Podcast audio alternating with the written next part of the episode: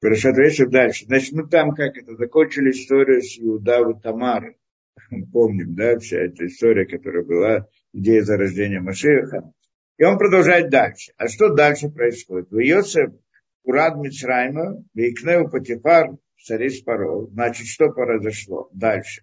Дальше он возвращается к истории с Йосефом.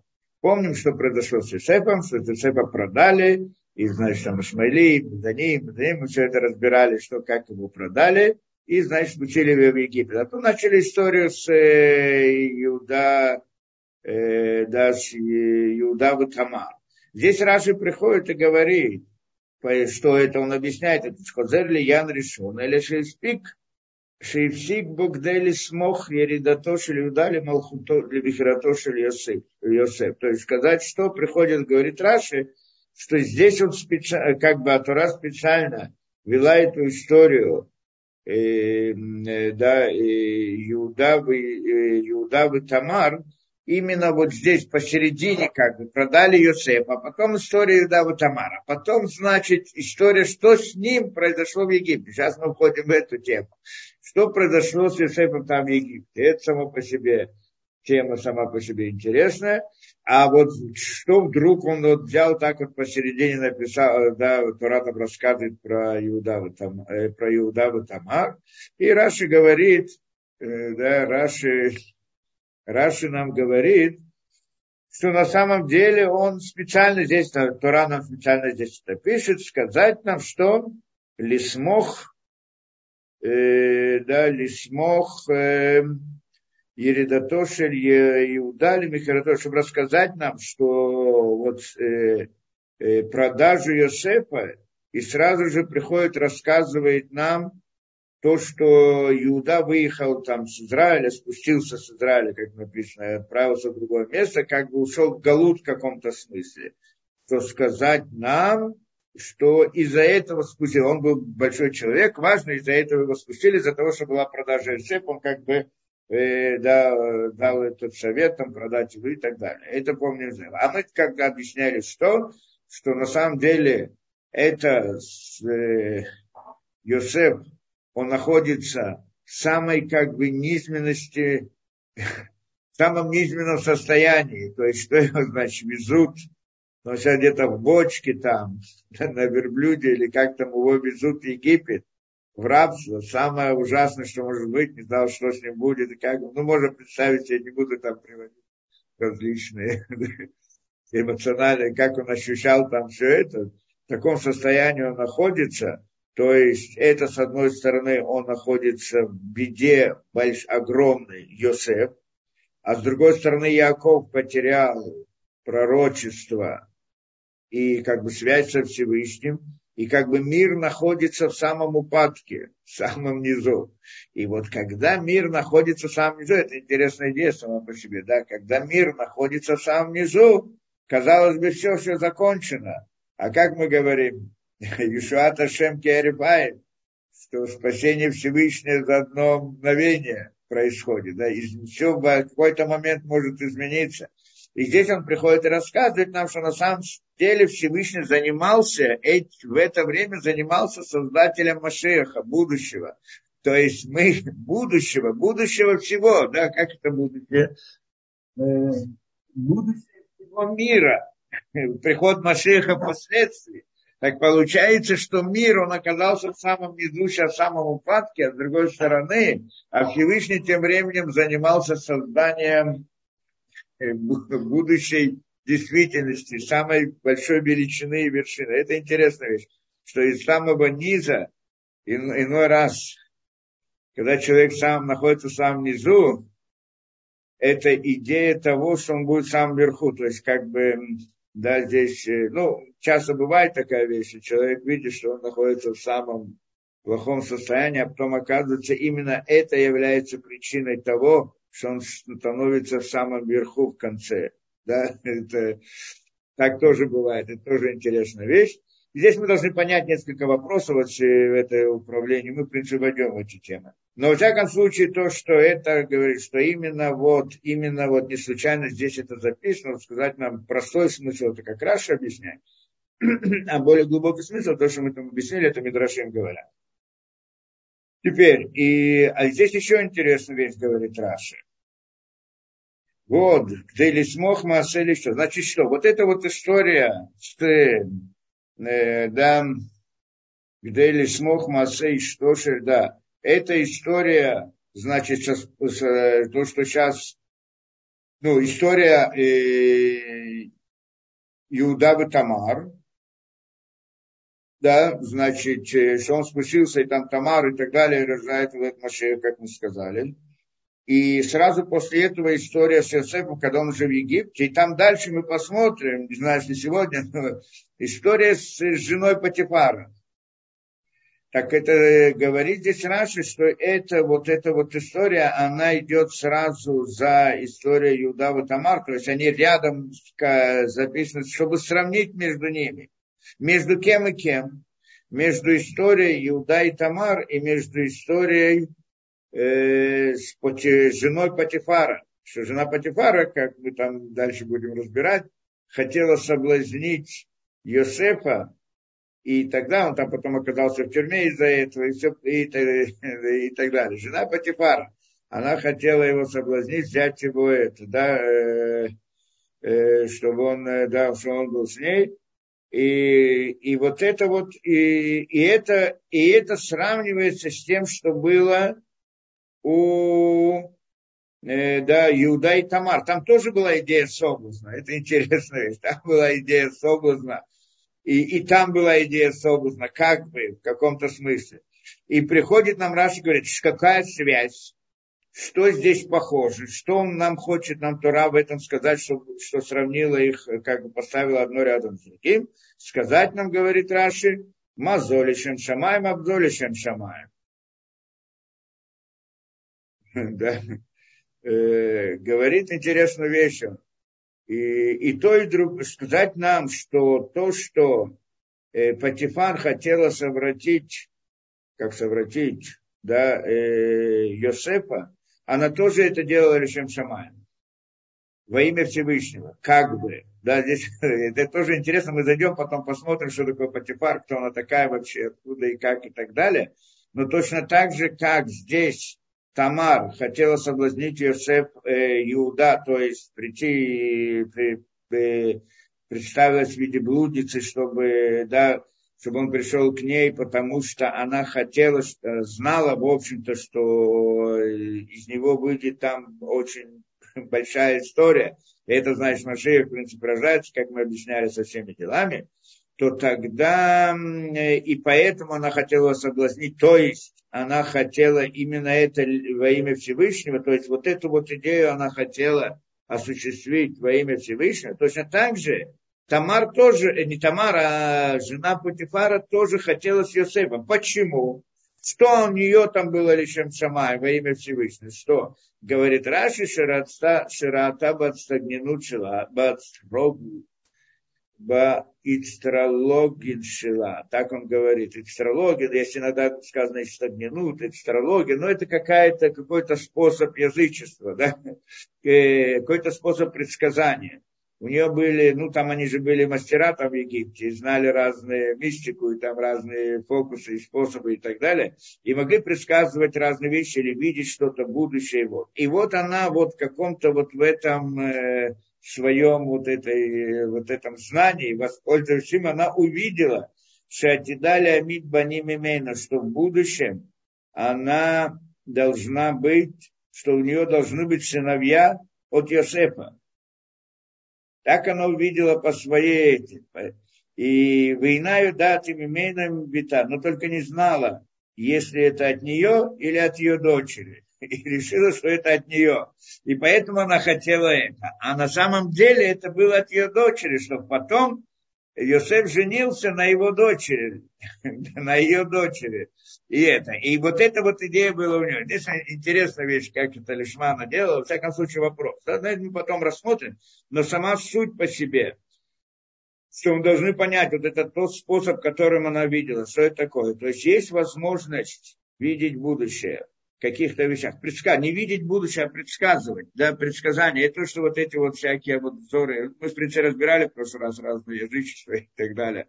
И это вот разные способы у них, то, что было, идолопоклонство. И что была идея, они могли пользоваться, были различные способы, как они могли знать, что такое будущее. Обычно это используется для обмана, да, потому что вот эти вот, как это говорили, те колдуны, которые, или как они там называются, предсказатели, они хотят человека обмануть, вытащить у него деньги или еще что-то. И что делают? Используют какую-то свою способность определенную узнать что-то, или узнать прошлое, или будущее, или узнать прошлое. Ну, в основном, как это сегодня работает, или в какие-то вот времена это работало, они могут сказать, иной раз приходит человек и к такому специалисту, тот начинает рассказывать, говорить про него, что у него было, что у него есть, кто его там, да, вдруг начинает о нем говорить ту информацию, которую он не знал. Тогда человек очень впадает в это, да, у него это... да, у него это создает впечатление большое. И тогда он начинает верить этому человеку. А потом он начинает говорить всякие глупости, неважно что, и тем самым как бы его обманывает. Это один из способов вот этих вот обманщиков, что они делают. Но есть такая возможность посмотреть или в прошлое, то, что было, или в будущее, посредством чего, как мы говорили, разные ангелы, заклинания ангелов, или еще различные, используют различные силы мистики, что можно что-то увидеть. Что-то увидеть, либо в прошлом, либо в будущем. Вопрос только, что можно увидеть.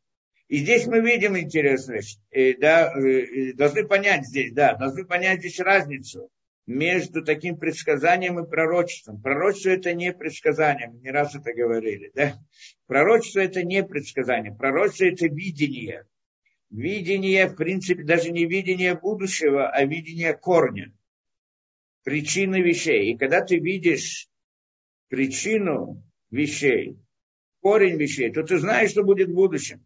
Поэтому результат этого, то есть видение будущего, он просто знает, потому что это как бы результат, если он видит корень. Поэтому он знает будущее. То есть идея будущего, увидеть будущее в пророчестве, это второстепенный факт. Второстепенное, это,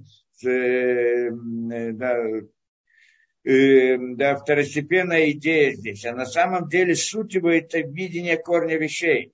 И поэтому для пророк, когда приходил, для чего он приходил? Не для того, чтобы предсказывать будущее, а для того, чтобы обучить людей, что делать. Иногда в пророках мы видим также, что они говорят будущее. Есть много пророчеств, которые предсказывают будущее. Но это идея, чтобы обратно научить их чем-либо.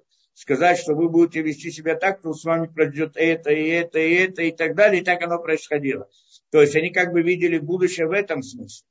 А тут вот эта способность увидеть что-то в будущем, она очень ограниченная. Он как бы, вообще вот эта способность увидеть, вот использовать это как бы не надприродные силы, силы, которые выше нашей природы, но они намного ниже, чем сила пророчества, да, то, что мы говорим. Поэтому, да, они что-то там видят, но что точно не очень, да, и много там обмана и лжи, и всякой глупости, которые это, да, так здесь тоже она вроде бы видела что-то, а вот что точно они не видят. И думала, да, что вот что-то должно быть, у нее с Йосефом что-то должно быть, а что должно быть, она не знает, то есть они не видели, не было ясного видения, а какое-то некоторое туманное, отдаленное и так далее. Это известная вещь во всех этих мистиках, даже там, где есть какая-то возможность, ну, какие-то вот способности мистики, они очень-очень ограничены, в рамках определенных вот границ, не более того, в рамках определенных правил, не более того. И поэтому иногда люди путаются, в наше время мало такого, даже люди не очень читают, да, потому что мы сегодня находимся в таком поколении, что люди отдалились от духовного знания, то есть от знания внутреннего, также и в мире вообще. И поэтому в наше время нет много людей, способных вот, пользоваться как бы надприродными силами, несмотря на то, что есть много желающих. Да? Все это много разных там тренингов, я не знаю, что есть по миру, чтобы да, вот, как-то да, заняться какой-то мистикой, люди очень-очень хотят, но на самом деле нет такого. Ну, это идея времени, потому что время такое. Время такое, что в нашу эпоху очень сильное сокрытие, поэтому мы не можем, наше поколение, здесь нет такой возможности у людей обычно. Может быть, единицы кто-то есть, а так, в принципе, нет. Но даже те, которые есть, и тогда, когда они были, когда знание было это открыто, это вот знание, духовности. Это нет, даже не знание духовности, это знание духовной природы, как мы сказали, потому что мы это тоже назвали природой, только на более духовном уровне. И это знание обычно пользовались народы мира, у них это было много. У евреев это большая часть этих вещей запрещено, а то, что разрешено, так это то, что что-то особенное. А так, там все это связано с язычеством, с идолопоклонством, с разными делами, которые запрещены. Но все равно есть такое знание. И вот когда они пользовались, во всяком случае, в этом знании, это не настоящее знание. Это какая-то что-то немножко видится, но не до конца, и не все, и не полностью, и нет четкого, ясного видения. Поэтому здесь тоже мы сталкиваемся с этим моментом.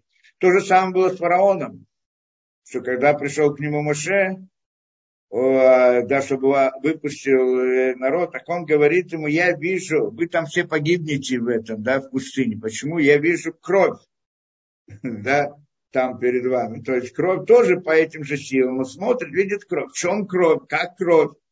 Потому что когда мы говорим о предсказании на будущее, предсказывают, это само по себе интересная вещь. Надо предсказать, я хочу узнать предсказание. Расскажи мне, что будет в будущем. Что значит, что будет в будущем? Зачем тебе это знать? Если я буду знать, то я сделаю так, чтобы как-то это обойти. Но если ты это можешь обойти, значит, этого не будет в будущем. А как же он предсказывает будущее, если не будет? Либо это будет, либо нет.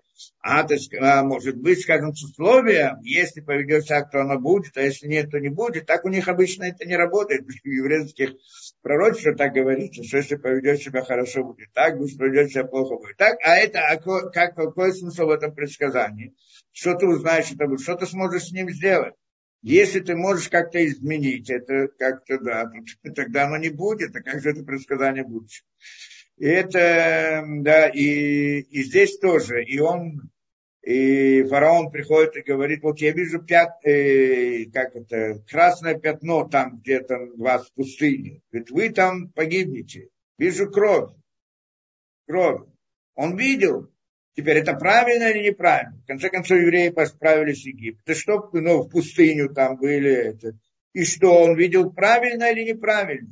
Он видел что-то, но не видел ясно что. Почему? Потому что, в конце концов, кровь это, в конце концов, выразилась в том, что еврейский народ сделал, все они сделали какой-то день Брит мила перед входом в Израиль, когда там они это сделали, получение Торы. В принципе, брит они сделали при выходе из Египта, а потом не делали бриты только при получении Торы, при входе, перед входом в Израиль сделали брит. То есть он увидел, это пятно, это брит. А на самом деле, спросим, он был прав или нет? То есть есть пятно, это там видел он смерть, кровь или не видел? Конечно, видел. Только поскольку, мы сказали, есть проблема предсказаний. Если он предсказывает что-либо, если человек может предсказать что-либо, тогда вопрос, он сейчас знает, что будет потом. И он может рассказать мне, или сам сделать это. И тогда я могу этим воспользоваться, и тогда как-то обойти это. А тогда не будет предсказания. А как же было предсказание? А здесь мы разрешаем эту проблему, что на самом деле, предсказание, то, что он видит, только он видит не четко, не ясно. И поэтому, что бы я ни сделал бы, в конце концов, оно в конце концов будет, но может быть или так. То есть, на самом деле, то, что он видел, кровь потом, это имелось в виду, что он видел, что евреи согрешат там в Эгель, в Мираглим, и тогда на них Мираглим, в принципе, этих разведчиков, и тогда на них будет Всевышний рассердится, захочет всех уничтожить. Но в конце концов он заменил это, не уничтожил еврейский народ, и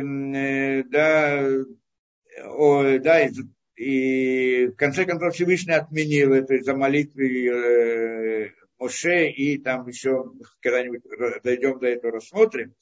Но кровь-то была, видел или не видел? Так кровь была заменена идеей брита, обрезания.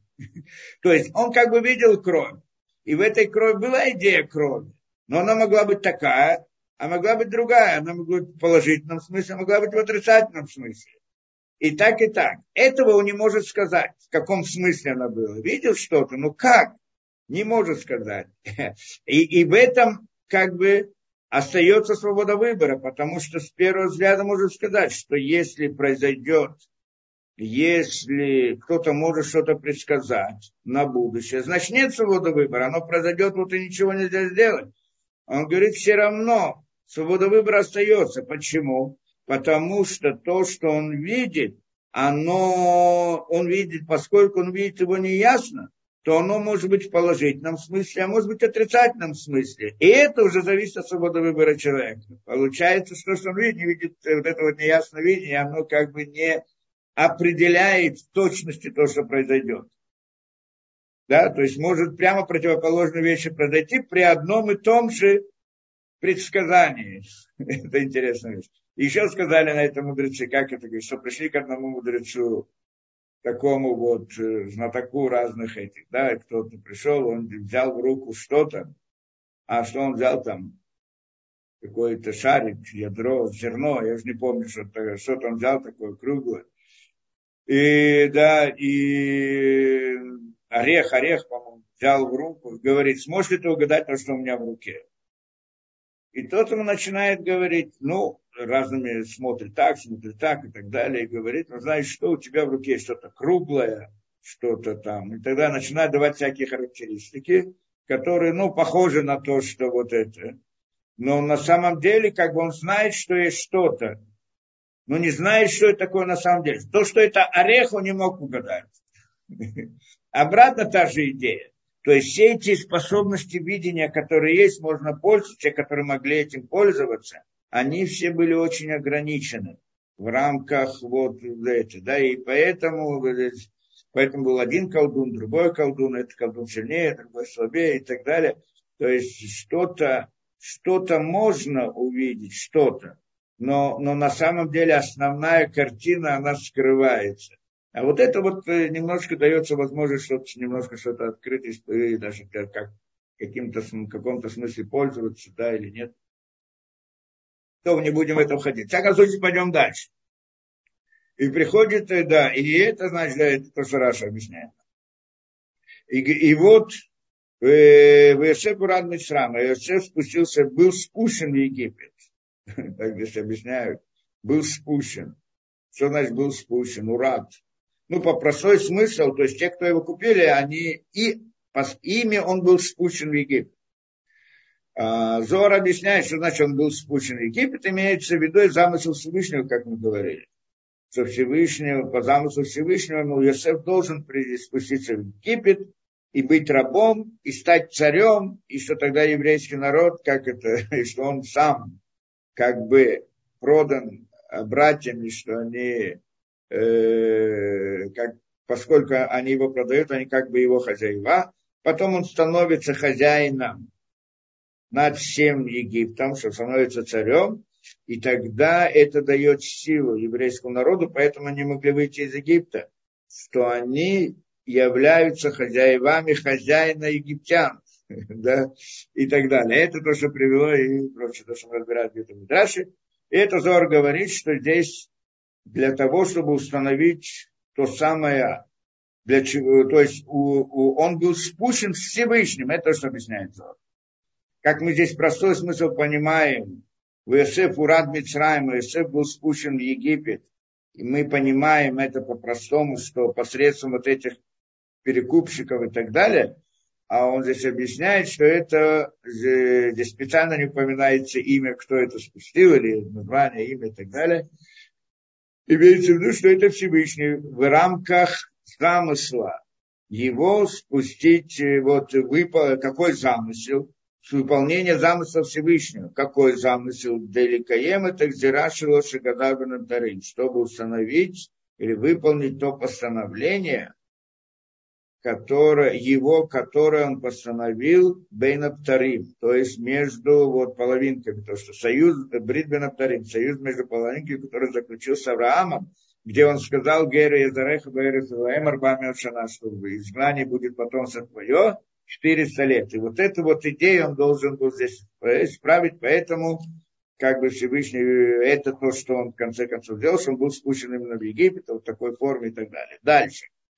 И Вейшев Урам Мицраим, он был спущен в Египет. Выкнул Патифар Сарис Паро, его купил его Патифар Сарис Паро. Кто такой Патифар? Да. Сарис Паро. По-простому идея, министр Сара Табахим. Да, это министр Сара Табахим. Да. Раб Талай объясняет этот. То есть, Сара Табахим это палач. Насколько, по-моему, это идея Сара Табахим, что он был главный министр фараона. И Шмицри, человек Мицри. Мицри значит египтянин. Мияд Сара Табахим Иш Мицри, Мияда Ишмаилим. От Ишмаилима, Шеруридовшина, которые его спустили там. Идея сама по себе, то есть те, которые его продали, мы там сейчас не будем разбирать кто кого продал кому, потому что там была целая цепочка продаж. Дальше. Вии Ашем эт Йосеф, вии Иш Мацлих, вии Бабейт Аданава Мицри. И Всевышний, как здесь сказано, вии Ашем эт Йосеф. И был Всевышний, так надо перевести, с Йосефом. Всевышний был с Йосефом. Вии Иш Мацлех, и он был успешный. Вии Бебейт Адонава, и был он в доме своего господина египетского. Вияр Аш Адонав, и увидел его господин, в смысле этот хозяин, Патифар. Киашем и Тов, он увидел, что Всевышний с ним. Вихоль Ашер Осе, Ашем Мацлех Баядой. Все, что он делает, Всевышний преуспевает в руках его. Так это простой смысл, это дословно, как это Мацлех Баядо, дословно как, что Всевышний преуспевает в руках его, не дословно, а так, что все, что он делает, берет в своих руках, все оно преуспевается. Что Всевышний делает так, что все, что попадает в его руках, оно преуспевается. Это то, что увидел господин его. То есть, что все, что он происходит, оно преуспевается. Он был очень успешен. И интересно, как здесь сказано, Раши приводит так. Кешем это, что он увидел? И увидел господин его, что Всевышний, Шашем и то, Ашем с ним. Да? Что значит? Как он это увидел? И все, что у него, все, что с ним происходит, все, что в руках его, все, он во всем преуспевает, другими словами. Все, что не попадает в его руки, все он преуспевает. Значит, говорит Раша интересную вещь, что он увидел. Он увидел Шешем, что значит, что Всевышний с ним? Что значит он увидел? Говорит Раша, Шем Шамаем Шагур Бапив, то, что имя Всевышнего было в устах его. Он каждый раз упоминал имя Всевышнего. Это то, что он увидел. И все, у него преуспевало. Так, видимо, нужно понять Раши, что все, что в руках, и все, он видел, что тот говорит имя Всевышнего и преуспевает во всем. Видимо, так надо объяснить Раши, и это он здесь приходит к осознанию идеи Всевышнего. Этот сам Патифар, он вдруг понял, что Всевышний, тот, который в устах фараона, в устах Йосефа, он, видимо, и приводит к тому, что все у него преуспевает. Мы должны понять эту вещь, сейчас посмотрим. Во всяком случае, Рамбан не согласен с ним и говорит, не это смысл, а смысл что? Что на самом деле...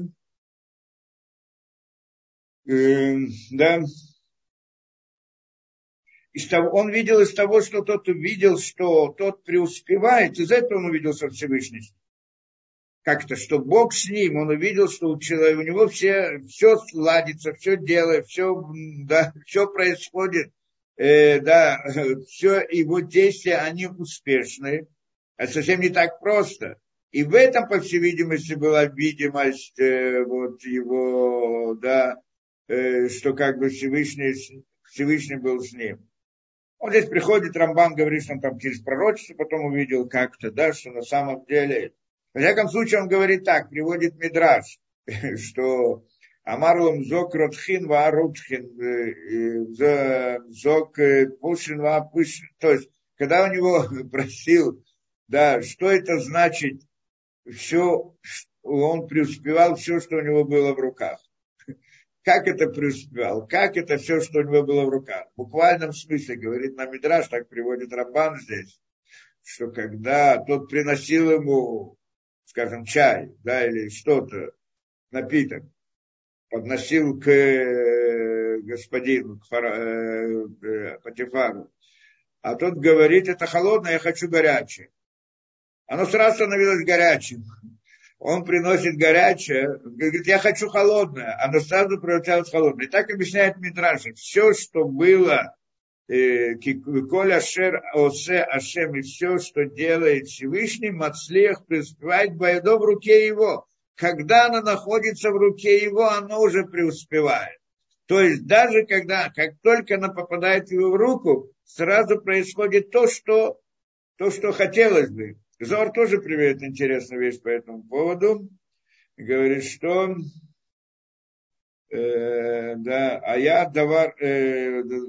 если что-то его господин просил у него, это сразу же обращалось в руке его в то, именно то, что просил его господин. То есть он что-то приносит, интересная форма успеха, он что-то приносит господину, и вот то, что хотел господин, оно преображалось в то, как раз то, что он хотел. Это значит в руке, это особенность. Если мы так посмотрим с этой точки зрения, то понятно, почему он увидел это, что Ашем Всевышний с Йосефом. Само по себе, что это странно, как он увидел, что Всевышний с ним. Что значит он увидел, что Всевышний с ним? Он верил вообще во Всевышнего, знал, что есть такое Ашем. Здесь упоминается Юд-Кей Вав-Кей. Но имеется в виду, Юд-Кей Вав-Кей упоминается здесь. Как он Всевышнего, что именно он увидел. Как он увидел. То, во всяком случае, если он видит именно такие вещи, тогда он осознает, что действительно есть кто-то, какая-то сила высшая, которая приводит к этому. Это успех. Мы сейчас коснемся этой темы. Но здесь дальше он приводит так. И на этом не закончилось. Вимца Йосеф Хен Байнав. И тогда понравился Вимца Йосеф Хен Байнав, понравился Йосеф в его глазах, Вишарету Том. И Шарету, то он стал обслуживать его, Ваяткидео Альбито, и поставил его как бы начальником над своим домом, Виколь Ешло Натан Баэдо, и все, что есть у него, дал в его руки. То есть получается здесь какой-то процесс. Действительно, Орахаим объясняет, что здесь некоторый процесс, который происходит. Что вначале Орахаим говорит, что когда приходит раб приходит, так его куда ставят на работу? Где-нибудь в поле, со всеми и так далее. А чтобы попасть в дом, служить в доме у господина, это нужны особые заслуги. Это должен быть человек особый, раб, который, я знаю, может разные его способности, возможности, я не знаю что тогда его берут внутрь. Так он говорит, здесь и произошло. И вот, говорит он как, вы был Всевышний с Йосефом, вначале сказано, и человек был мацлик, он был преуспешен, был очень успешен, и стал он в доме господина своего Египта, то есть, видимо, он был в поле, и там все увидели его особые, то, что с ним происходило, и тогда он оказался уже в доме у него. А когда он оказался в доме, сразу после этого написано в Яра Адунавки Ашемы, то есть сразу увидел его господин, что Всевышний с ним. Как он его увидел? Потому что он оказался у него в доме. И, да, и все, что он делал, преуспевало в его руке. После того, что он увидел, что так оно происходит, поэтому сказано сразу после этого, и понравился Йосеф в его глазах. То есть, это, как он выделил, вышарета. И тогда он стал обслуживать его. То есть, приходит, говорит, Потифар, он только меня будет обслуживать. Ну, в смысле, меня лично. То есть, после того, то есть, сначала был в поле, потом в доме, потом его, значит, заметил Потифар, и шарет его, лично его. И назначил его над домом своим. Это уже следующий этап. После того, что он увидел особенности, так это, да, все, что у него так происходит, он назначил его над своим домом, начальником, главным над своим домом. Виколь Ешло Натана, это следующий этап, поставил, да, что тот стал хозяином над его домом, над всем, что там происходит в его доме. Виколь Ешло Натан Бэдо, и дальше сразу сказано, и все, что есть, у него передал в его руки. То есть, в конце концов, передал в его руки все, чтобы тот управлял всем и руководил всем, и было это. То есть, получается, он пришел с рабом на поле, его увидели вот эту вот особенность, что вдруг у него все получается. Все получается, все как-то происходит особым образом. Потом приходит, говорит, если он такой, в дом господину. Хорошо, в доме его сразу заметили, тоже все преуспевает. Говорит, будет лично служить господину. Увидел, что там все преуспевает, поставил его начальником над своим домом, а потом все, что есть у него, передал ему. Что значит все, что есть, передал ему? Говорит Раши, ну, Раши здесь не очень говорит, ну, и Коля Шерлон,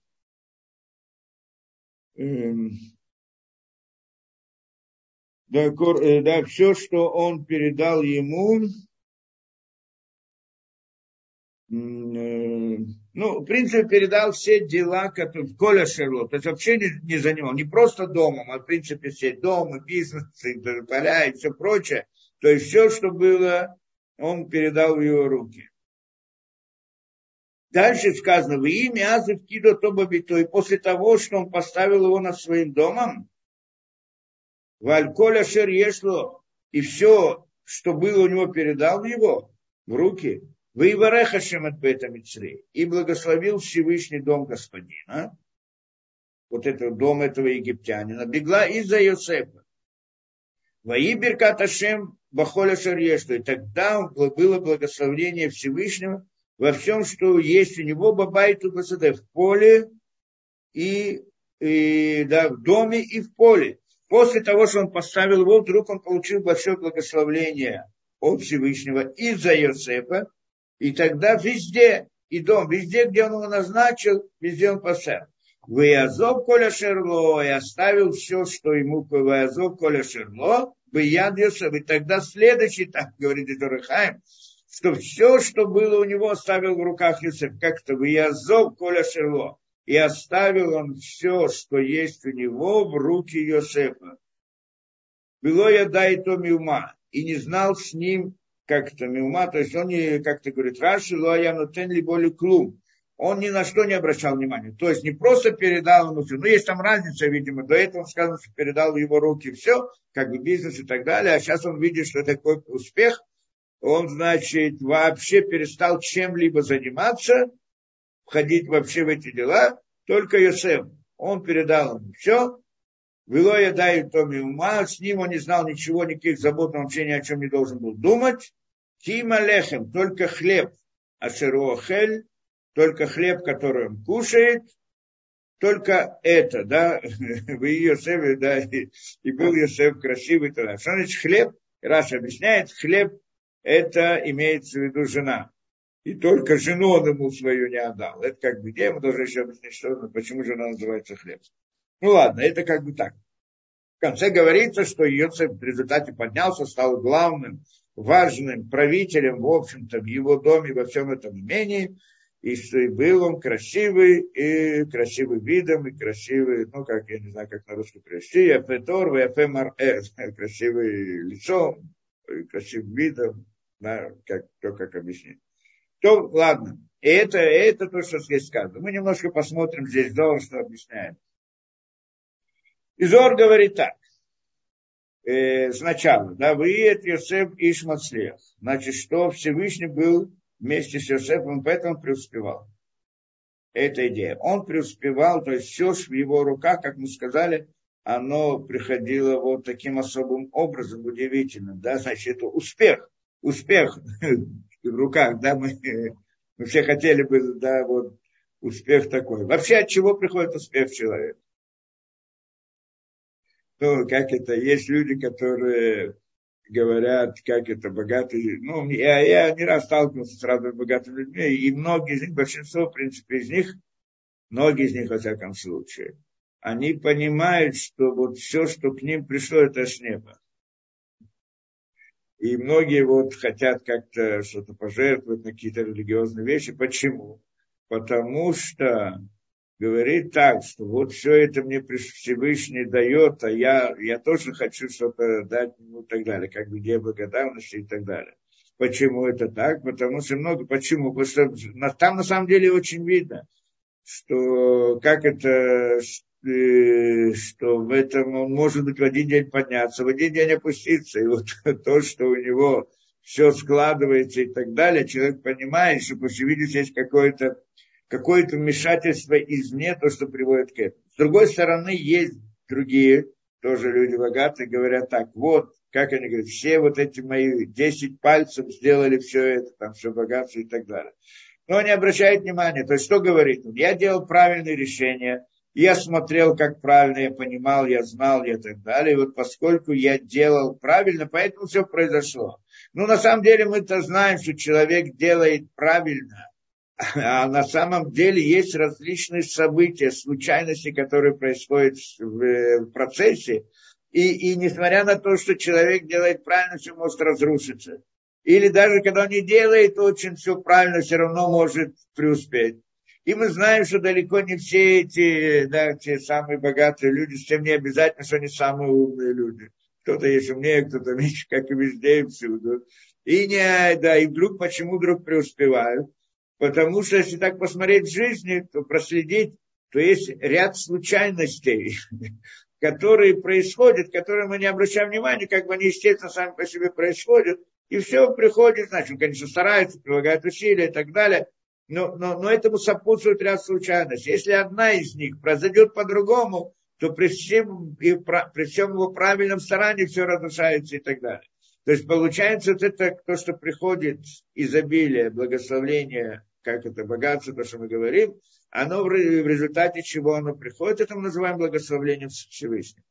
И это, что мы сказали, что да, Ицхак благословил Яакова, и вот за счет этого благословения, которое он получил от Авраама, Авраам это получил от кого это, да, от Шема, от Ноха и так далее, в принципе, от, да, он получил это благословение от Всевышнего, чтобы передать это, да, вот это благословение, это вот, когда оно есть, это благословение, то, что он здесь говорит о Шем и Мос, что Всевышний был с ним, и тогда все оно работает как надо. Он, может быть, правильно делает, может, иной раз не совсем правильно, может, было бы лучше, но преуспевает. Почему? Потому что есть Всевышний с ним. И вот говорит он так. Боурей, иди смотри, Раби Йоси, Ома Раби Йоси, говорит Раби Йоси, я смотрю из Зора. Боурей, иди смотри, Бахоль маком шеат цадиким алхим, каждое место, где ходят праведники, всюду, куда идут праведники, а шхина улехет имаем, шхина идет вместе с ними. Шхина, что такое шхина? Присутствие Всевышнего. Это вот та самая помощь, про которую мы говорим, та самая помощь, та причина, которая приводит к, да, вот к этому благословлению, к этому увеличению и так далее, она идет вместе с ним. Значит, когда идет праведник, куда бы он ни шел, шхина идет вместе с ним, и наузевет там, и не оставляет их. То есть праведников шхина не оставляет. Присутствие Всевышнего. Йосеф алах бы гейт салмавит. Ведь Йосеф здесь тоже. Он пошел бы гейт салмавит. Гейт салмавит это значит глубины тьмы. То есть оказался в самой глубине тьмы. Это в прямом смысле переноса. Не знаю, как там мы говорим, что он как раб. В рабстве, продукт рабства самое как бы ужасное состояние в его жизни сейчас. с одной стороны, или же то, что он приезжает в Египет, Египет сам по себе это тьма, бездна тьмы, как бы так, наверное, да. И вот Йосеф, он был в этой самой глубине этой тьмы, спустили его в Египет, а Шхина была с ним. Что за Шхина? Вот то, которое помогает ему, то, что он преуспевал. Мы хотим понять сейчас эту идею, да? Сейчас разберем. Зеуша Амара Кату, это то, что сказано по сути. Ваи Ашем эт Йосеф. Это то, что говорится по сути, что Всевышний был с Йосефом. И поскольку Шхина была с ним, Лахен коль машая усая маслех бедо, поэтому все, что он делал, преуспевало в руках его. И потому, что он был очень, да, делал правильные решения и так далее. Но он, наверное, делал правильные решения, естественно, был способный, умный и все прочее. Но для того, чтобы все это произошло, нужно то, что мы называем помощь неба. Или, скажем, кто не хочет упоминать Всевышнего в данном случае, для того, чтобы человек преуспел в каком-то деле, необходимо некоторое последовательность, совпадение или как-то некоторая последовательность случайностей, которая приводит к тому-то и другому. Да? Как это, кто-то назовет это мазалем, кто-то назовет еще что-то, каким-то способом, что вот, да, что ряд обстоятельств, которые складываются в жизни таким образом или другим образом, вот недостаточно, чтобы человек был очень умный, знал, как себя вести, да, в жизни, а необходимо, чтобы этому сопутствовали обстоятельства. И каждый человек, который прожил жизнь, видел в этом жизни, в своей жизни, я думаю, ну, я мог бы о своей жизни рассказать, но каждый человек, я знаю, у него есть это в жизни, что, пройдя свой жизненный путь, он видит, как складывались обстоятельства. Как складываются обстоятельства, что в какой-то момент он, он, конечно, где-то преуспел, что-то сделал, достиг и так далее, но если он смотрит на процесс жизни, чтобы если бы обстоятельства в тот момент или в другой момент не сложились бы так, как они сложились бы, то ничего, ничто бы ему не помогло, он бы этого не получил, не достиг и так далее.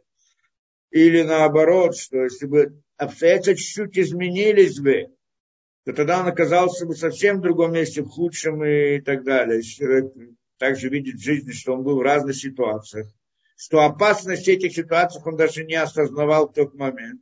И обстоятельства привели к тому, что все прошло нормально и так далее. А потом он смотрит на жизнь и говорит, как же это, да? Не дай бог, произошло бы то немножко не так, и тогда что было бы? И так далее. То есть вот эта вот идея обстоятельств, случайности, которые это называется в нашем языке, как это, да, та самая шхина присутствует с ним. Помощь с неба, которая приходит с небес, это. Я не специально на этом останавливаюсь. Почему? Потому что идея, что значит Всевышний с ним. Мы же не видим самого Всевышнего. А как же он с ним? В чем с ним? Пришел его и как-то это, да, сделал какое-то, да, ну, что значит с ним, делал какое-то, вдруг увидел какую-то духовность, поднялся это. То есть это то, что Всевышний с ним, это проявляется в различных событиях, которые происходят вокруг человека. И когда они приходят благоприятно для него в каком-то определенном направлении, это значит с ним. Так мы видим, что такое, так мы видим Шхину. И говорит Раши дальше, Шифилю Маши Квара Ябаядо, на что он преуспевал все, что даже все, что было в его руках, как мы это сказали, Шифилю Маши Квара Ябаядо, даже то, что уже было в его руке что-то было, а его господин попросил что-то другое, то оно как это обращалось, Митапех обращалось, то, что необходимо, то, что хотел его господин. К Моше Кату, как сказано здесь, по сути, написано, «Вияр Адонав Тиашем То». Так объясняет Зоар Вияр. Мы помним, как Раша объяснил. Раша объяснил, что видел, и увидел он, что, и увидел господин его, что Всевышний с ним. Раша объясняет, что он видит, что тот всегда упоминает Всевышнего, и тогда можно сказать, что видел, что все происходит, значит, он как-то связал это между собой. А Зоар говорит, вот это то, что он увидел. Он видит, он просит у него горячего, а у него в руке холодное, оно становится горячим. Это то, что он увидел. Значит, он увидел, что Всевышний с ним. Моше Катувы, Яр, Адуна, ну, в принципе, и Раши, и всех, и Раши, и Рамбан, несмотря на то, что они спорят, но суть у них та же самая, вокруг одного и того же, только формы спорят. На самом деле, ту же идею все они говорят. Виколя Шер, Шема Савасик, Дома Слев, Паядо. Так это как оно. Лучше, что преуспевает руке его.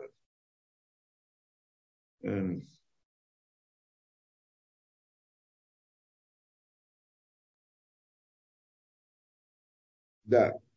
И здесь мы должны понять одну вещь. Что это значит? Это мы хотим объяснить идею шхины. Что это такое? То есть вот эта вот шхина приходит, значит, помогает человеку, присутствует с праведником, присутствует шхина. Вместе с ним, находится рядом с ним. Да? Рядом с ним находится шхина. Присутствует при нем, как говорит нам здесь вот, да, Зоар. Куда бы они ни шли и так далее. Здесь, конечно, много вопросов. Если она присутствует с ним, то как же он рабом стал? Да? Или так далее, еще это. Но это мы тоже, конечно, постараемся объяснить. Но само по себе не совсем понятно. Всевышний вместе с ним. А потом Зоар говорит, шхина. Это. Так Всевышний или шхина? И какая разница между шхиной и Всевышним? Как это работает? И это интересно. Мы говорим, да, когда мы говорим шхина, это женского рода. Когда говорим о Всевышнем, да, значит, то мы его называем в каком-то мужском роде. И вот и как это, что это значит? Как это вот шхина присутствует и так далее, и что это значит? Почему это шхина? Почему? Мы недавно это разбирали где-то, вот эту тему. На самом деле, когда мы говорим о Всевышнем, как его называем? Тоже важная вещь. Кадош Баруху. Мы называем Кадош Баруху, и потом и называем шхина. Есть Кадош Баруху, это как мужского рода, а шхина это женского рода. И вот Кадош Баруху и шхина, так мы и говорим, Всевышний и его шхина. То есть шхина это его шхина, его присутствие кто-то может назвать, да? Кадош Баруху это Всевышний, а шхина это его присутствие, как-то так можно объяснить. Ну, чем отличается он от его присутствия? Как это понять? На самом деле, когда мы говорим вот, Кадош Баруху, надо понять, что это такое. Кадош Баруху дословно в переводе означает Кадош это святой, Баруху благословлено. И здесь не случайно это так сказано. Да? Что имеется в виду? Потому что на самом деле мы говорили, что Всевышний управляет этим миром да, в определенной системе управления. Эта система управления, как мы говорим, хесед, дин, рахамим, да, милость, добро, суд, награда и наказание и милосердие. Да, вот эти вот три силы, и они на нескольких уровнях разбиваются на много деталей. Тот, кто занимается и знает, он как бы изучает вот эти, понимает там что и как. Но в принципе вот это вот общее, это то, что Всевышний управляет этим миром. Кто это Всевышний? Всевышний это сама бесконечность, как мы это приводили. Но она не, это как бы в этой бесконечности, как мы разбирали где-то в лекциях, на Пшахаем, что там идея, что он управляет, да, что он создал этот мир, чтобы, как мы говорили, я тебе не раб, дать добро творению. То есть он создал, он сам бесконечный, он создал мир конечный. Для чего? Для того, чтобы дать ему да, награду. Что значит конечному творению дать ему награду? То есть, чтобы у конечных творений, которые есть, они смогли заслужить награду. Это, в принципе, вот путь, каким образом Всевышний хочет дать добро творению, потому что максимальное добро дать человеку, это чтобы это добро принадлежало ему, чтобы оно было результат его действия, чтобы он его заслужил, тогда это большое добро. Это то, что Всевышний хочет. И поэтому он создал мир таким образом, не будем ходить объяснять, как это мир и так далее, но создал таким образом, что человек находится в нашем мире самым таком, да, сокрытом, ограниченном и все прочее. И у него здесь появляется свобода выбора, он не видит Всевышнего, для него это скрыт, но он должен понять это с позиции разума, что есть Всевышний, увидеть это в мире, он может смотреть на мир и увидеть это в мире, хотя бы как то, что мы сейчас говорим. И тогда, да, и у него есть свобода выбора, он принимает это, верит во Всевышнего, не верит во Всевышнего, слух выполняет то, что ему Всевышний говорит, или не выполняет, есть свобода выбора, и так он как бы получает, заслуживает то, что он заслуживает. И вот это вот... Только как Всевышний создал, и он продолжает управлять этим миром. Но он управляет этим миром вот в рамках вот этих правил, то есть награда за хорошее, плохое и так далее. И сама бесконечность не управляет этим миром в рамках как бы своей бесконечности. Что если она сделает действие бесконечности, то тогда мир исчезнет, разрушится, что мир, конечно, ноль по сравнению с бесконечностью.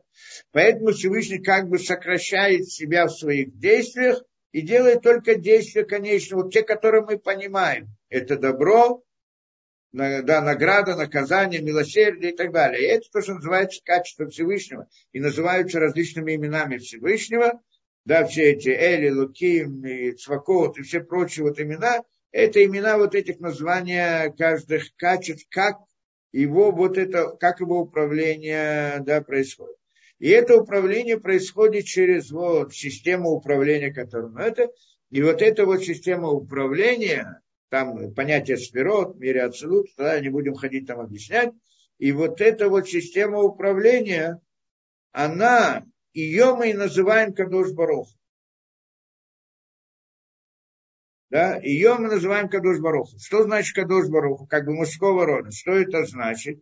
Это значит вот эти вот как бы качества Всевышнего, проявление его, вот эта система управления, форма управления. Но с другой стороны, как это так, что вот эти вот качества, мы их называем Всевышним, и Всевышний это бесконечность.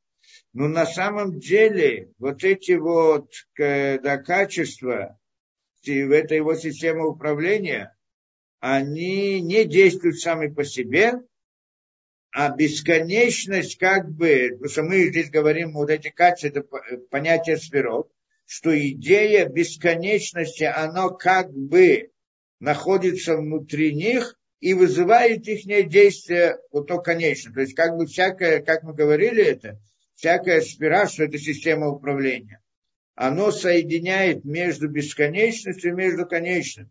То есть в ней как бы внутри нее с одной стороны бесконечность, а с другой стороны оно выдает конечное действие какое-то.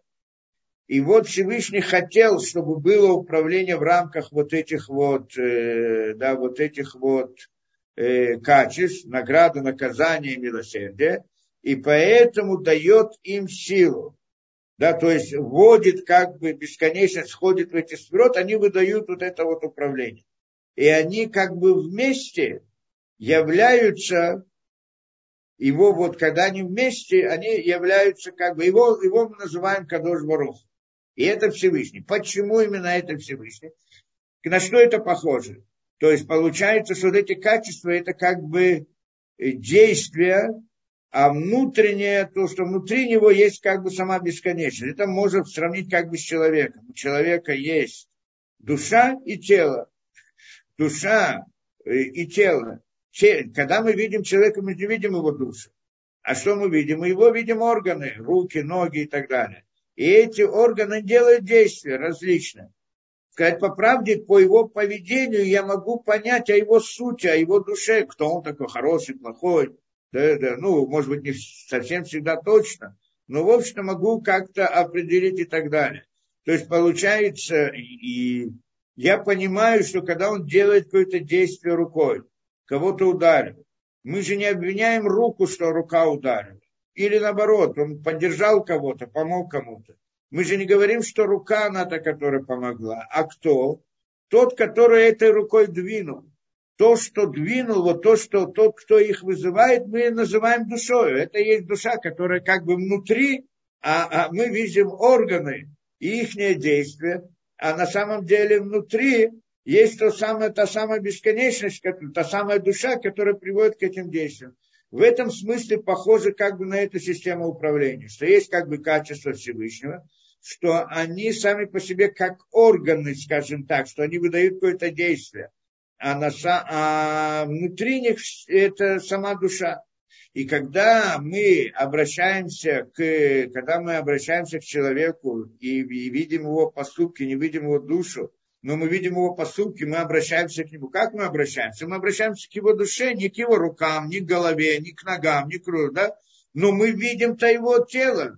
Но мы внутри тела как бы осознаем его душу, поэтому к нему обращаемся. То есть человек, когда он вместе с душой, когда тело вместе с душой, когда он живой вместе с душой, оно как бы объединяется. Поэтому я вижу тело, но за ним вижу человека, потому что тело-то это тело, это же не сам человек, понятно, что тело это тело человека, рука это не сам человек, это рука человека, нога человека, сердце человека, голова человека, а что он сам есть? Он сам есть та самая душа, которая внутри, которая все это вызывает, толкает, дает жизнь этому. Дает этому жизнь. И поэтому это да. И тогда мы видим этого человека вместе, и он есть сам по себе тот самый, да, я его вижу как вот вместе с телом, для меня этот человек, но имея в виду его внутреннюю, его душу. Потому что без души это просто кусок мяса, который, там неважно, голова, рука, нога, они не все одинаковые, они все бездейственные и так далее. Только когда есть жизнь внутри, тогда мы к нему относимся как к человеку. Понятно, да? То есть получается, душа, она как бы объединяется с человеком, мы видим его как одно целое. Мы как бы видим тело, но имеем в виду человека, называем его человеком вместе с телом. В каком-то смысле здесь тоже так. Слово «кадош» это говорит «святой», «святость». Как мы называем Всевышнего? Кадош Барух Гу. Святой, благословлен Он. Слово «кадош», «святой» это обозначает ту душу в тех самых сферах, то есть идею бесконечности. Барухум, благословлен Он. Что это значит? Это те, которые получают благословение, получают жизнь от святости, от бесконечности. Это те самые сферот, то есть система управления. Получается, Кадош Баруху, это то, что мы имеем в виду. Бесконечность, которая внутри этой системы управления. То есть, другими словами, та бесконечность, которая управляет нами в рамках понятия награды, наказания, милосердия. Это мы называем Кадош Барух. Да, это понятно.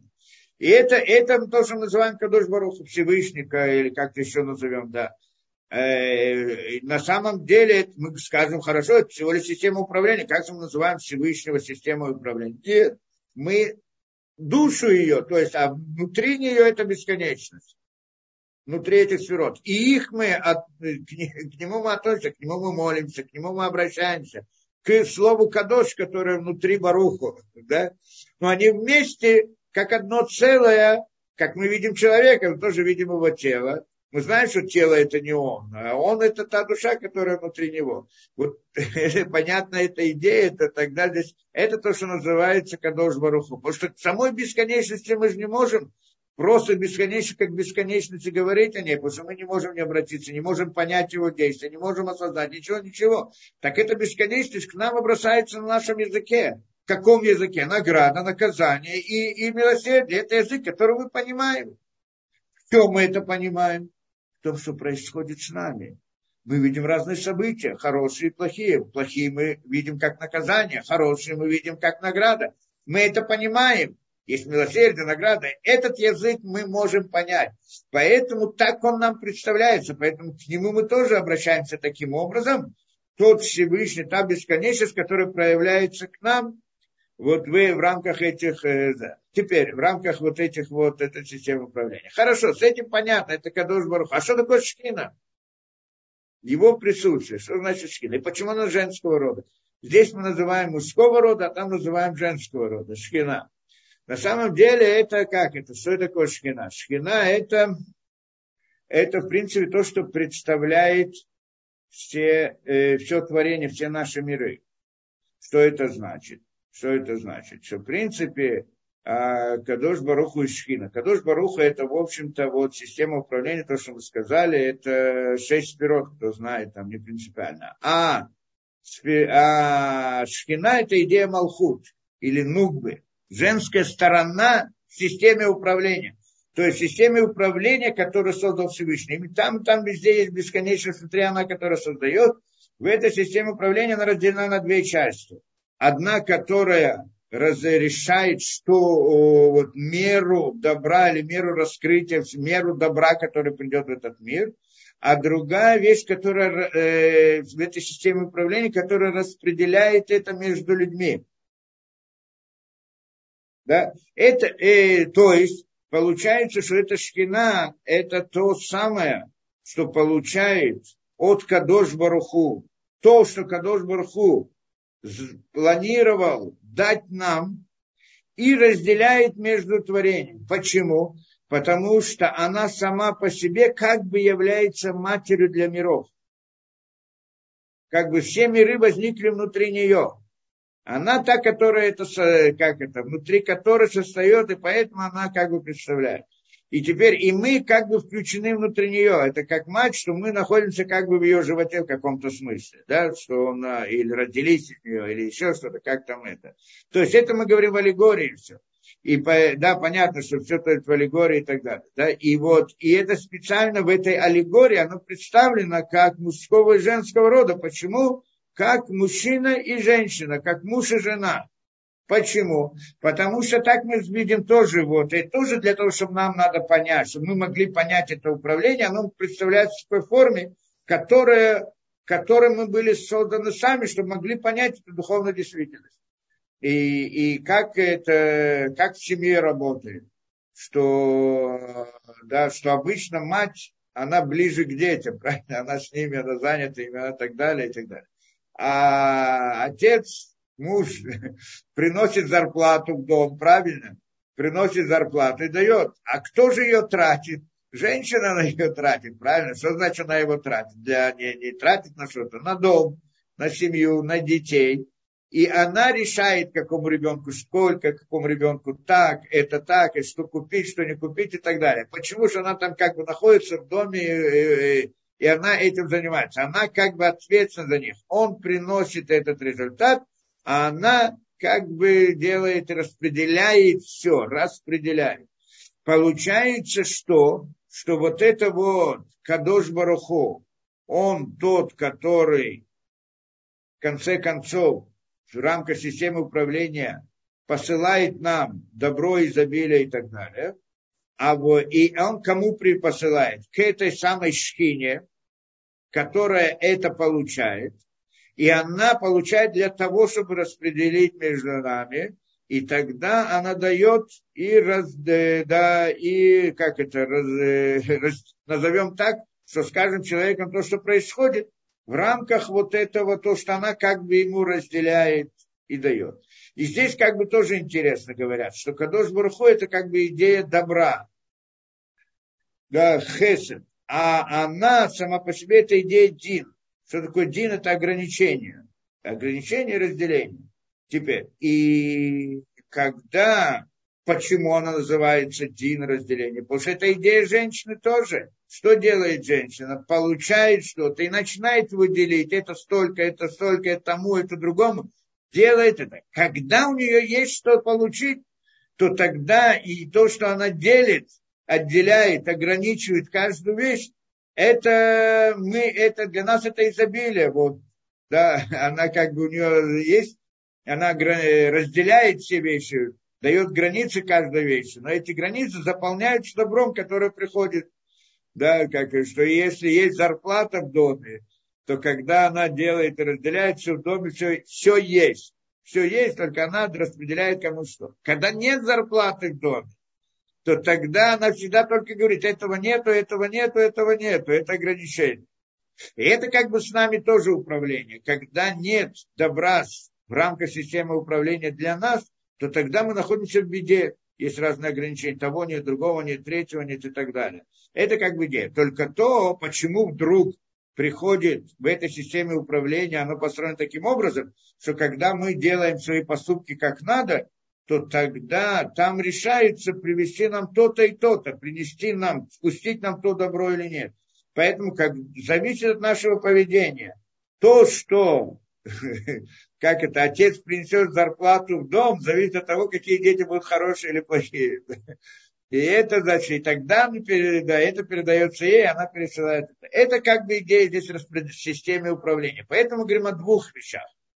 А то, что Кадош Барух Ху, это как бы то, что где разрешается, сколько и что будет в этом мире, само добро в общем, а в деталях это мы говорим Шхина. И поэтому мы говорим, что Шхина присутствует здесь, что у нас присутствие здесь. И это присутствие того добро, которого дает Всевышний, оно присутствует с нами, вот проявление Шхины.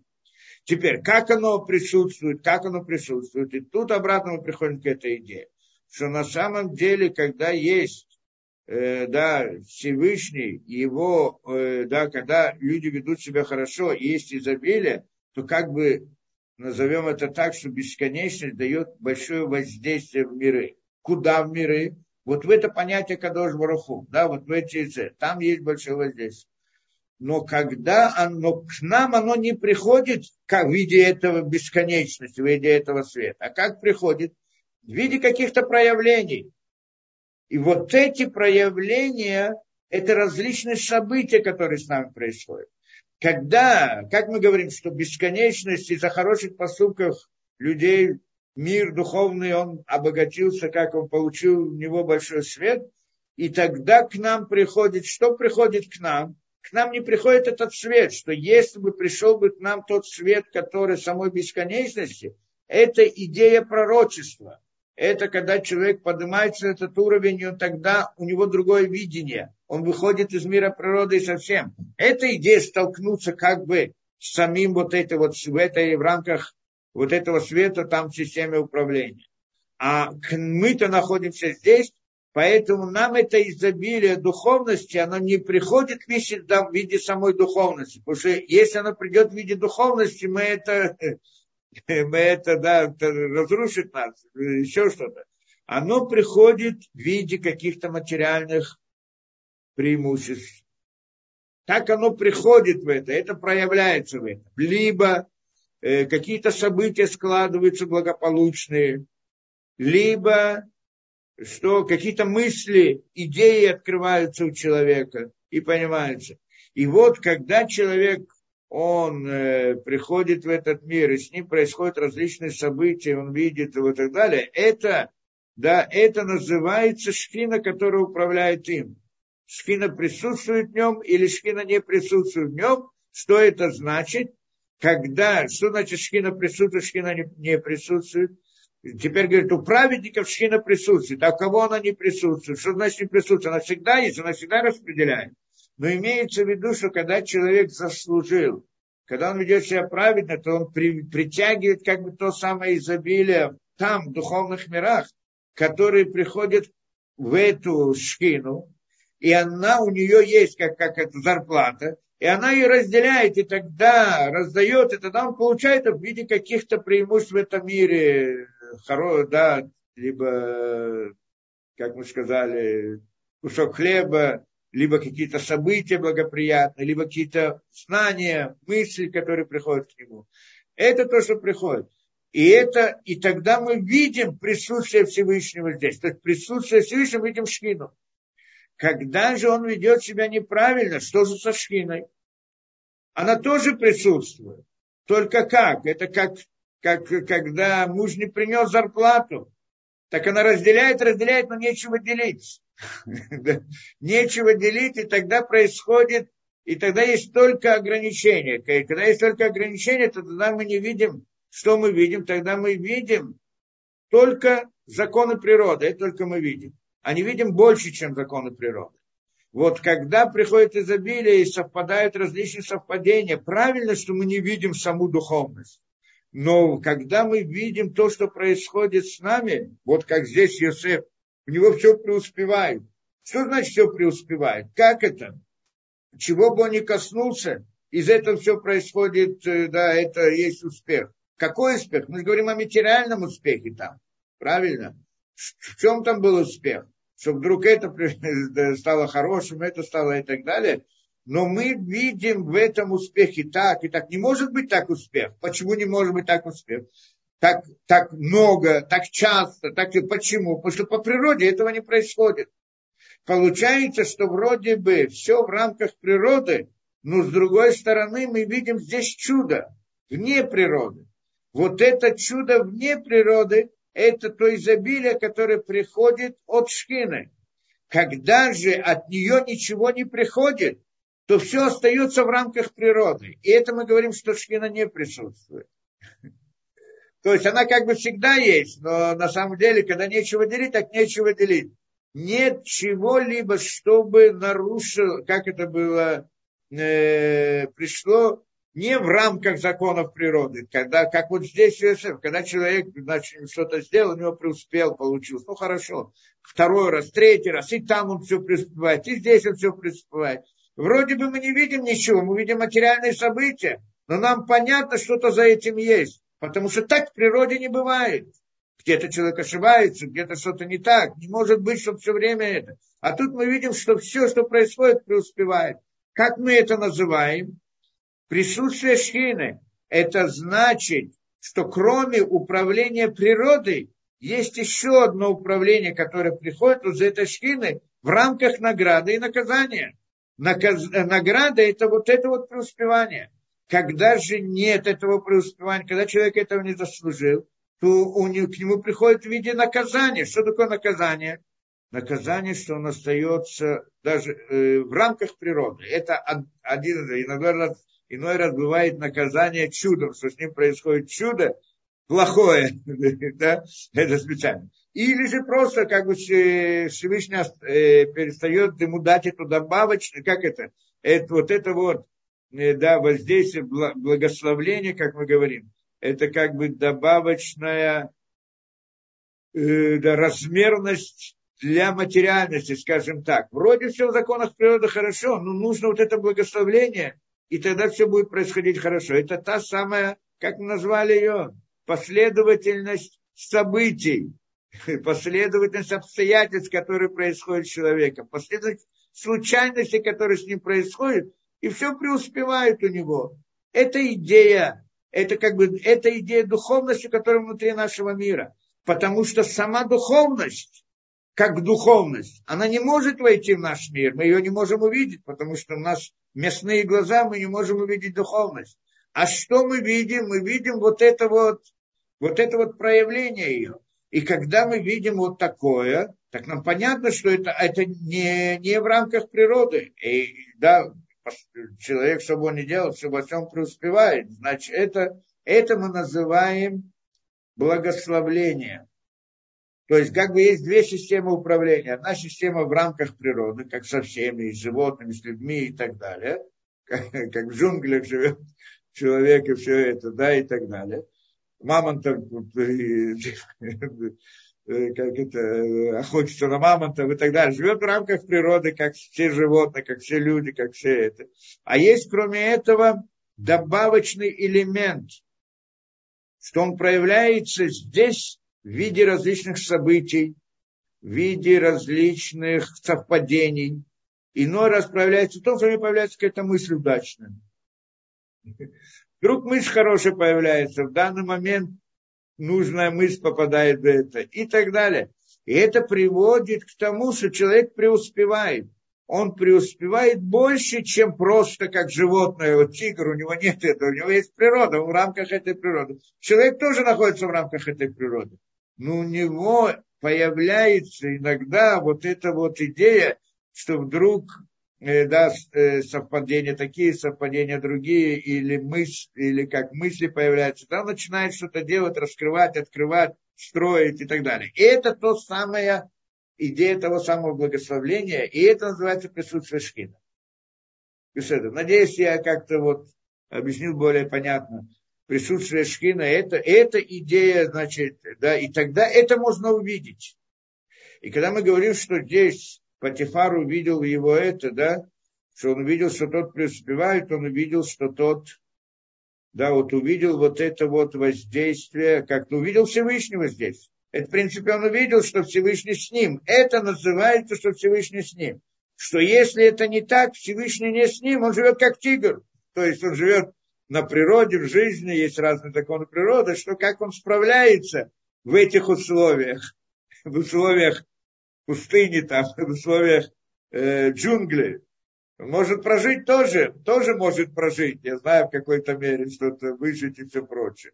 Но это вот как бы, это одна система управления, как в животном мире. Сказать по правде, поэтому животное намного сильнее, чем человек, приспособленнее, ну, в смысле это, да, потому что она над ней управление только вот это вот в рамках мира природы. Человек, если его оставить только в рамках природы, без всех этого, он не сможет существовать. Он там в этом мире животного, его съедят сразу, от него ничего не останется. Только благодаря вот этой вот особого благословения сверху для человека, это особо другое управление. Это как бы два управления есть в этом мире. Всевышний управляет двумя мирами. Со стороны природы, как бы создает природу и так далее. И со стороны вот этого вот благословения, которое приходит к человеку. Теперь посмотрим дальше, что Зоар говорит. Бора, иди смотри. Шило кату вайдадунав киашемито элявы ярадунав. Говорит, не сказано здесь, что он узнал, что Всевышний с ним, а сказано, что он увидел, что Всевышний с ним. Что это значит? Что он своими глазами видел чудеса каждый день. Шакадош Барух Ху Аса Бейадо, это то, что мы сказали, да, он видел чудеса каждый день с Йосефом. Так он, значит, да, видел, что есть. Это называется, что он увидел, что Всевышний с ним. И про это сказано, и про это сказано, и благословил Всевышний дом фараона, Беглаль Йосеф из-за Йосефа. Как написано здесь? Да, как мы сказали, и в имя Азевки, Витова, Аль-Коля, Шер, Ешло, значит, что, и он, значит, все поставил, Ивкиду, Тоба, Битон, поставил его как начальником над своим домом, и все, что есть у него. И что тогда произошло? Ваиварех Ашем эт бейт Мицри, и благословил Всевышний эт бейта Мицри, дом египтянина, Беглаль Йосеф из-за Йосефа. Вии беркат Ашем бахоль ашер ешло бабайту басада. И было благословение Всевышнего во всем, что было у него в доме и в поле. То есть получается, что Потифар, у него был большой успех. Почему? Из-за Йосефа был большой успех. И он это видел, что это из-за Йосефа, поэтому он поставил. Чем больше его, он выше его поднимал, чем больше у него был успех. Так что он сказал, все, пусть он все, кроме хлеба, что это кроме жены, которая. А так все. Все было в руках Йосефа. Почему? Потому что чем больше он давал ему полномочия, тем больше тот, был у него успех. И это говорит здесь, что успех был из-за этого. Приходит и говорит нам здесь Зоар интересную вещь. Акадош Барух Ху Шомер эт цадиким. Что мы здесь сказали? Что, как это? Во-первых, мы до этого сказали, что праведники всегда Всевышний, Шхина присутствует с ними. Что значит Шхина присутствует с ними? Поскольку он праведник, это интересная вещь. Поскольку он праведник, есть благословение на нем всегда. Что значит всегда?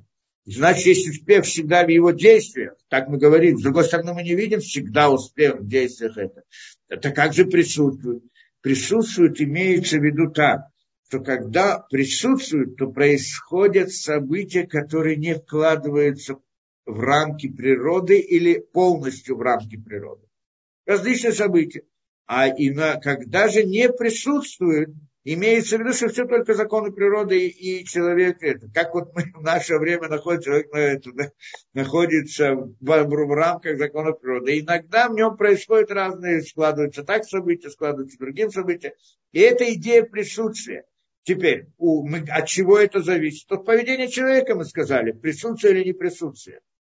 Да, и если человек праведник, то это присутствие. Человек злодей, не присутствует. Но с другой стороны, что значит у праведника присутствует? В каком смысле присутствует? Что у него все происходит не путем природы. Это идея. Даже когда это не успех, а неуспех. Иной раз бывает, что он приходит, сам оказывается в тяжелой ситуации. Но это не значит, что нет. Ну, мы же сказали, что у праведника всегда присутствие шхины, значит, у него должен быть успех всегда, даже в такой ситуации. Правильно, что у него есть успех, но это не тот успех. То есть, или скажем по-другому, с ним происходит событие, несмотря на то, что он сам находится в тяжелой ситуации, с ним происходят события, в которых видно управление Всевышним, видно, что это не в рамках природы.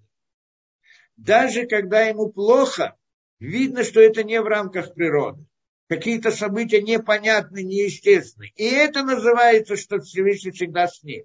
Только вопрос, если так, если он праведник, то почему вдруг у него, он сам находится в тяжелой ситуации? Потому что в этом его задача, сейчас коснется этой темы. В этом его роль, то есть здесь это действительно вопрос, который мы должны понять. Но во всяком случае, даже когда ему хорошо и когда ему плохо, шхина всегда присутствует с ним. Почему? Что значит присутствует? Он видит Всевышнего в любом случае, в различных событиях вокруг него, даже когда ему плохо. Только он должен понять, почему плохо, и что он от него требуется, что он должен делать, это отдельная тема.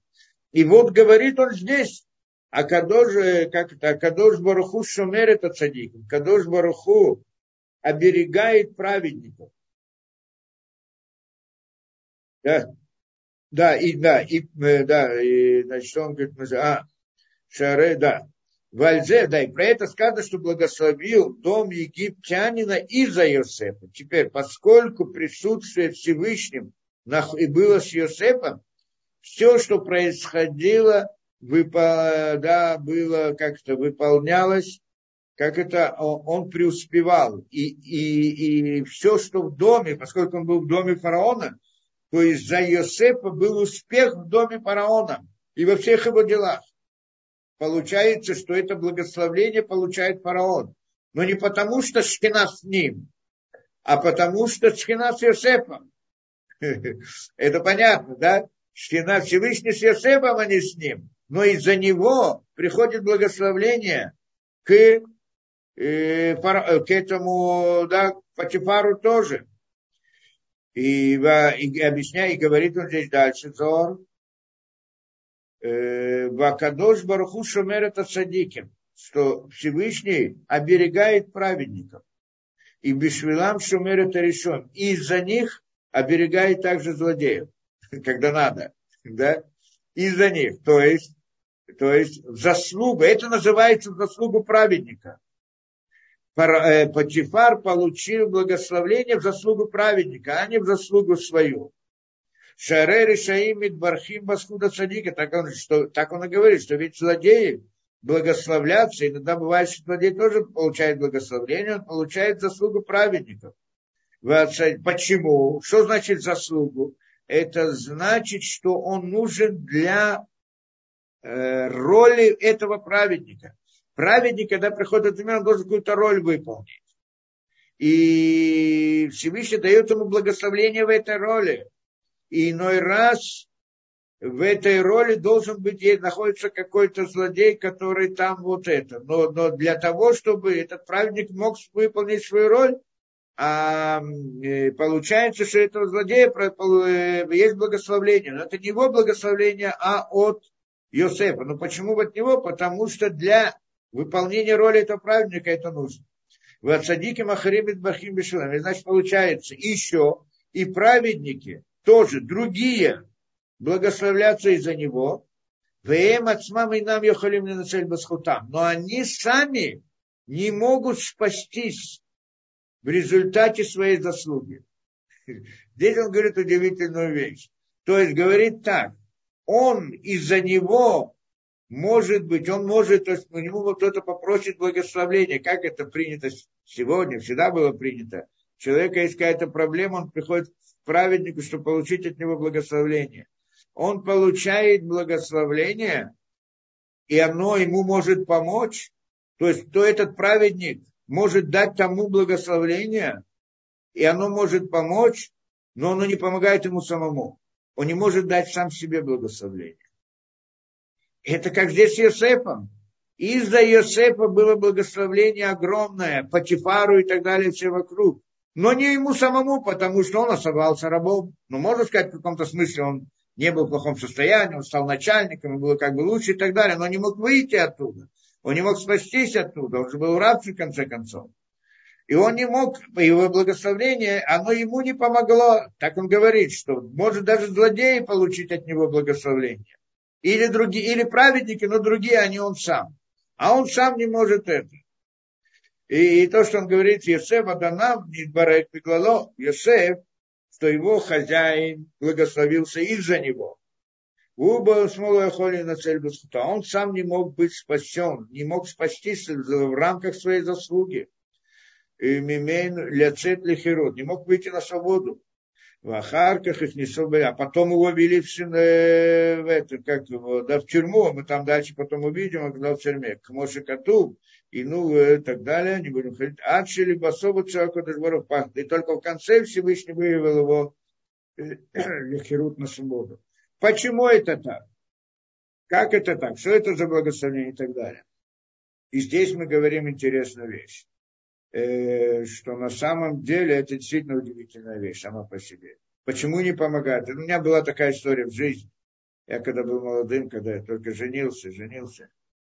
И И первые 2 года там, да, у нас не родился ребенок. Ну, жена говорит, ну, мы пойдем к праведнику просить благословения. Родился ребенок. Да. И мы поехали кому-то. Где-то она нашла это, да, он такой не очень известный в больших кругах, да, в широких кругах. Мы, это такой был Рав Кремер, интересно, это, да, это было что-то особенное. Мы приходим туда, и это какое-то селение где-то там в Израиле, в каком-то месте, где-то рядом с Хайфом, где-то в каком-то... И это у него был какой-то дом такой заброшенный, тоже где-то там на краю этого селения такой. Я как только приближался к дому, для меня это уже был какой-то 19 век, это домик такой, вот, ну, небольшой, ну, как вот, как в сказках, я не знаю. Так это для меня, на меня настолько это впечатление произвело, вообще вся эта встреча, что в сегодняшнем времени, как бы всегда стоит перед глазами. И вот захожу туда, там внутри это вообще 19 век, по-моему, все такое древнее, старое, как это, да. И сидит какой-то старик, там где-то за столом, еле двигаться, он был очень пожилой, очень, видимо, уже все, да. Но только лицо это выражение, и глаза были такие, как светились, это было что-то особенное.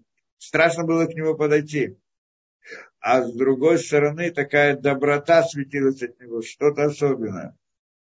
И мы, значит, пришли, да, и сели там. Там единственное, что было более-менее новое, это пластмассовые стулья. Видимо, кто-то купил для того, чтобы когда люди, которые приходят, чтобы для них было. А все было настолько... Ну, я помню в детстве то, что у нас было, а там было еще до этого, и там с моей бабушкой и так далее. Это, ну, 19 век полностью, там, даже не такого... И мы, значит, не поговорили, и да, и так объяснили, как бы, да. Он говорит сейчас, это было где-то в Песах, ну, около Песаха, и он говорит, что вот сейчас Шнат Шмита, вот тогда был тоже Шнат Шмита, 7-й год, и, да, и говорит сейчас Шнат Шмита, должен быть, вот, в Рош ха-Шана должен быть Шнат Шмита, значит, 7-й год, и обязательно у вас будет подарок, так он сказал, и все. И действительно через месяц жена была беременна. Ну, как мы, жена была беременна. И так далее. И, в принципе, это. Теперь. И вот... интересно, что он сам, у него не было детей. Он там был, он там с женой был, тоже пожилая очень была. Они, значит, вдвоем были там. То есть у него самого не было. Но он давал благословение, и прямо вот сразу, я не знаю, как это, да, там это было настолько ясно, да, сразу вот, да, это как бы происходит, то, что он говорит, у тебя будет подарок, вот это. И само выражение, и само лицо, оно настолько это поразительно, когда ты смотришь на такого человека один раз не встретил, он потом умер бы через несколько лет. Да, но само впечатление, это его вид, вот то, как он смотрел и как его видел, он до сих пор у меня перед глазами. Это интересная вещь. Все время сопровождает почти всю жизнь, все время об этом помню. Никогда не... Вот само это вид. То есть это, да, видим такую вещь. То есть получается, что вот этот вот, с одной стороны, он может как бы благословить, но он сам не, да, но себя он не может помочь. Себя он не может вывести, как Иосиф здесь. Почему? Здесь интересная идея действительно есть. Почему нет? Потому что? А как он оказался в такой ситуации? Просто так? Сама-то идея, то, что он оказался в этой ситуации, она что же была в рамках этого управления? То есть, когда человек оказывается в какой-то ситуации, он посылается в этот мир с какой-то целью, с каким-то предназначением. И вот это предназначение он выполняет в рамках той ситуации, в которую его посылают. Теперь, это ясно, что когда обычный человек, он нагородил что-то не так, и тогда у него произошло что-то не так, как надо. Тогда можно ему сделать шуву, помолиться, исправиться, и все вернется в место. Но когда мы говорим о праведнике, это же не так. То, что он оказался в этой ситуации, не потому, что он что-то там нагородил, а потому что для этого он родился, чтобы там находиться. То есть это его роль. Он благословит другого и тому помогает только потому, что он находится в такой ситуации. Если мы скажем, он выйдет из нее, он как бы потеряет свою роль. И тогда уже его благословение не будет работать. Это понятная идея. То есть на самом деле это его смысл жизни. Это есть вещи, ситуации, в которой человек оказывается не потому, что это наказание ему, а потому, что это его роль в мире. Иногда приходит какая-то ситуация, потому что это наказание для него, какая-то неплохая ситуация, тяжелая ситуация, что это наказание для него. И тогда, если он делает чуву, исправляется, тогда он может это изменить. А иногда он не может изменить, потому что иначе это... Тогда ему нечего делать в этом мире. Я вам просто говорю, есть на это действительно вопрос очень интересный сам по себе. У нас есть где-то... Да, гмара по этому поводу. Мы когда-то учили где-то вот эту вот идею. Да, это вопрос, который все задают. Есть мазаль ли Исраэль, а нет мазаль ли Исраэль?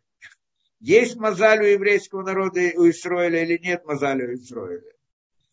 И мы там учим, когда про Авраама, если вы помните, мы учили, что Эйн Мазаль Исраэль, то есть что Всевышний вывел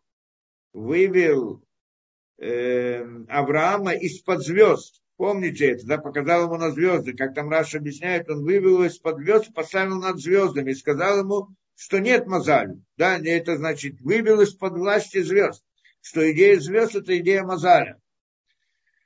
Говорит, нет у евреев мазали. И Талмуд разбирает этот вопрос. Есть мазали у Исраиля, нет мазали у Исраиля. Спор там идет. Говорит, а с другой стороны, как нет мазали, когда мы видим вот эти разные ситуации, когда человек, там одна ситуация рассказывает, что вот было два праведника, и оба они были праведные, только у одного было все плохо, а у другого все хорошо. Они были одинаковые праведники, одинаковые. Почему? Потому что это мазаль такой, а это мазаль другой.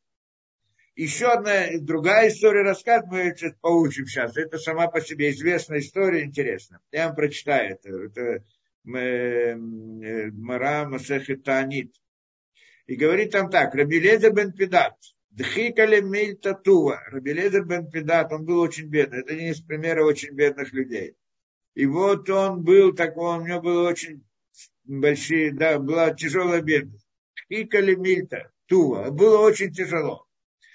Авад Мильта было Авале Миделивитом. Он сделал там что? Он, видимо, плохо себя почувствовал. Он выпустил кровь. Было раньше такое, это вид лечения было, казадам. То есть немножко выпустить кровь, чтобы там что-то как-то это лечилось каким-то образом, что-то. И вот он сделал это, было, и не было что покушать, не было еды. Шакаль Бара де Тума, он взял, чеснок, кусочек чеснока, да, одну головку, не головку, не помню, как называется, бара де тума, да, из чеснока взял одну часть, дольку чеснока, вышадили пуме, бросил это в рот. Халаш либо в ним. и он, значит, ему стало плохо, в ним он, в принципе, потерял сознание, заснул, потерял сознание. Что тогда? Ади Раббонан Лишуэлибе. Пришли рабаним, другие пришли к нему, чтобы проведать его, как его здоровье. Хазью де камбахи вихаях. Видят его, что он то плачет, то улыбается во сне. Винафек не цуца де нурами афута. И выходит свет, как это, выходил свет, искры света выходили из его лица. Из его лица? Да. Да.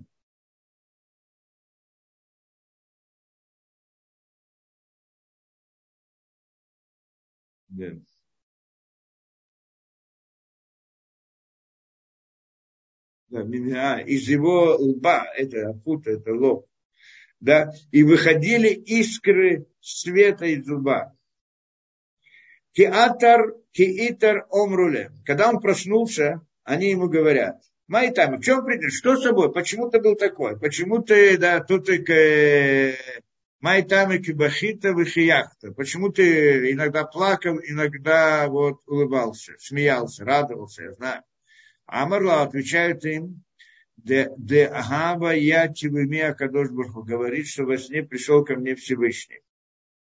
В Амриле я ему сказал: Адматает стоя. До каких времен, до каких времен я буду страдать? То есть пожаловался ему на свою бедность и на свои страдания. А адматай ицтаэр баай альман. До какого, до чего, до насколько я буду страдать, или до какого времени я буду страдать в этом мире? А Марли говорит, Элиэзер бни, говорит Элиэзер сын мой. Нихалах, давки ля альми мирейша. Если ты хочешь, я переверну этот мир. То есть уничтожу этот мир и создам его заново. И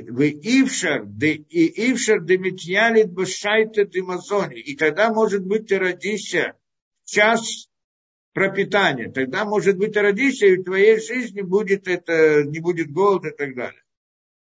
Амрили камни. Тогда я сказал, спросил и него. Кули аи. Да, настолько это. Вейвшар. Амрили. Куляй, веевшар, амриле, дыхает фео, дыхает от фео. И тогда он спрашивает у него, у Всевышнего, что мне осталось больше, жизни или, да, то есть я прожил большую часть жизни или меньшую часть жизни. То есть,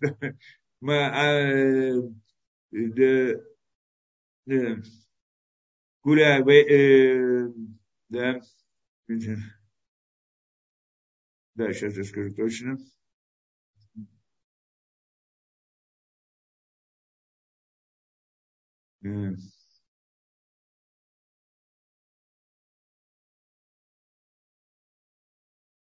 Говорит он ему.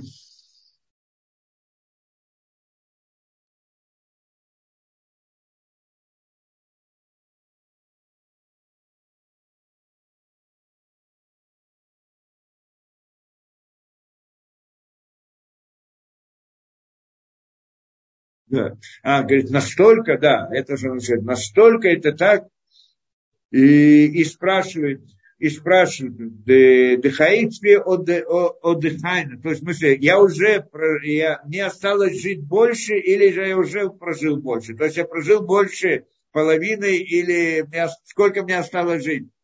И говорит, и отвечает он мне, да, и все, дыхаитве отдыхайна, Омарле дыхает. Говорит, ты прожил большую часть, осталось немного. Амрали камли инкен. И тогда я сказал ему, если так, лобаина, я не хочу. Амарле и сказал мне, что за Баин Агра, да, Амар, из-за того, что ты сказал, я не хочу, я дам тебе целый мир, награду и так далее, в будущем мире и так далее. Он там обещал разные вещи. То есть приходит Сарбелезер бен Педат. Интересная история. Говорит, что? Он говорит, ему приходит Всевышний, насколько я буду страдать еще так?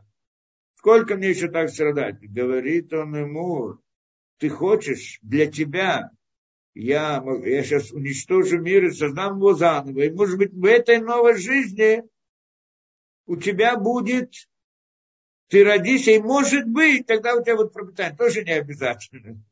Отвечаю, а он говорит, подожди, сколько мне осталось жить? Меньше половины. Так уж ладно, говорит, пусть это, да, не оставится. Это то, что он им рассказал. То есть в чем здесь идея?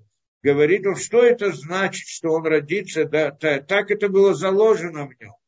На самом деле это, так скажем, есть мазаль. Отсюда тоже одно из свидетельств приводит. Вот, есть мазаль у еврея, то есть задано ему заранее и так далее.